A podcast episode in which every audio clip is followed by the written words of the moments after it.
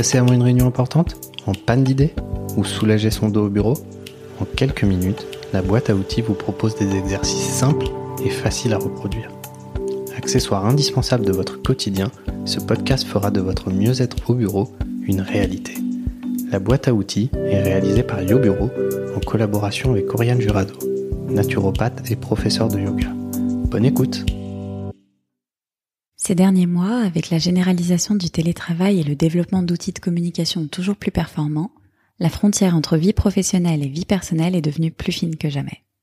Parce que nous sommes nombreux à avoir du mal à décrocher le soir venu, je vous propose quelques pistes de réflexion simples pour profiter vraiment de votre soirée et tomber naturellement dans les bras de Morphée. L'idée principale, c'est de ritualiser la transition vers le temps propre à la vie personnelle en créant un sas de décompression, physique et psychologique, entre les challenges du boulot et le climat de sérénité qu'on souhaite instaurer à la maison. Quand on a passé la journée sur le qui-vive à jongler entre les rendez-vous, il ne suffit en effet malheureusement pas de s'asseoir sur le canapé pour se voir comme par magie auréolé d'un calme olympien. Alors qu'au bureau, c'est le système nerveux sympathique qui est aux commandes pour nous permettre de soulever des montagnes, en début de soirée, il va falloir au contraire stimuler le système nerveux parasympathique pour parvenir à lever l'état de vigilance. Commencez par cloisonner les outils en déconnectant les messageries professionnelles de vos équipements personnels quand vous quittez votre poste de travail. Car on le sait, les notifications ont ce pouvoir de kidnapper notre attention.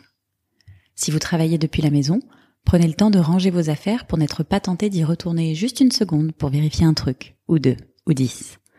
Si vous avez un bureau dans le salon, vous pouvez même y installer un paravent pour ne plus les avoir à vue.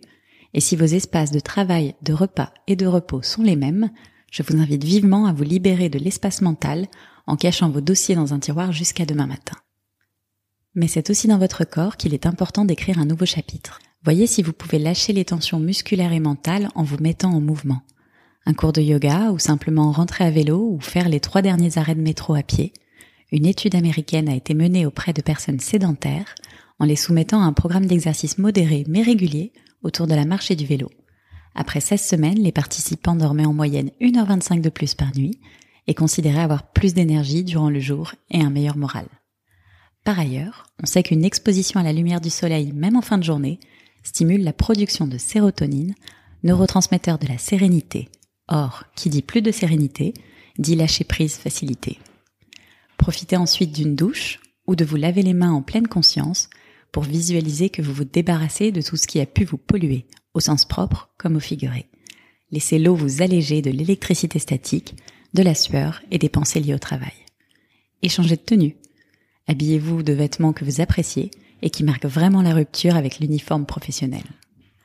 Enfin, prenez soin de votre environnement. Créez des atmosphères qui vous apaisent et faites des activités qui vous mettent en joie pour faire de votre soirée une parenthèse rassurante. Du jazz, un bon livre, une crème qui sent bon, une bougie sur votre table de chevet.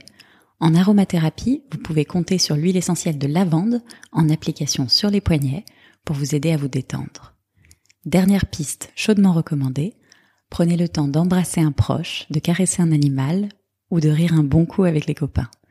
Vous sécréterez ainsi naturellement de l'ocytocine, la fameuse hormone du bonheur, de l'amour et de l'attachement, qui est l'antidote absolu face au stress du boulot, car elle favorise un état de confiance et de sécurité émotionnelle auquel rien ne résiste. En résumé, en fin de journée pour déconnecter, ne cherchez pas nécessairement à soustraire le travail, mais plutôt à multiplier le plaisir. À bientôt! On espère que ces quelques minutes vous auront détendu et que vous repartez boosté pour le reste de la journée. N'hésitez pas à partager, laisser un commentaire et mettre 5 étoiles. Merci à Oriane pour cet épisode. À bientôt!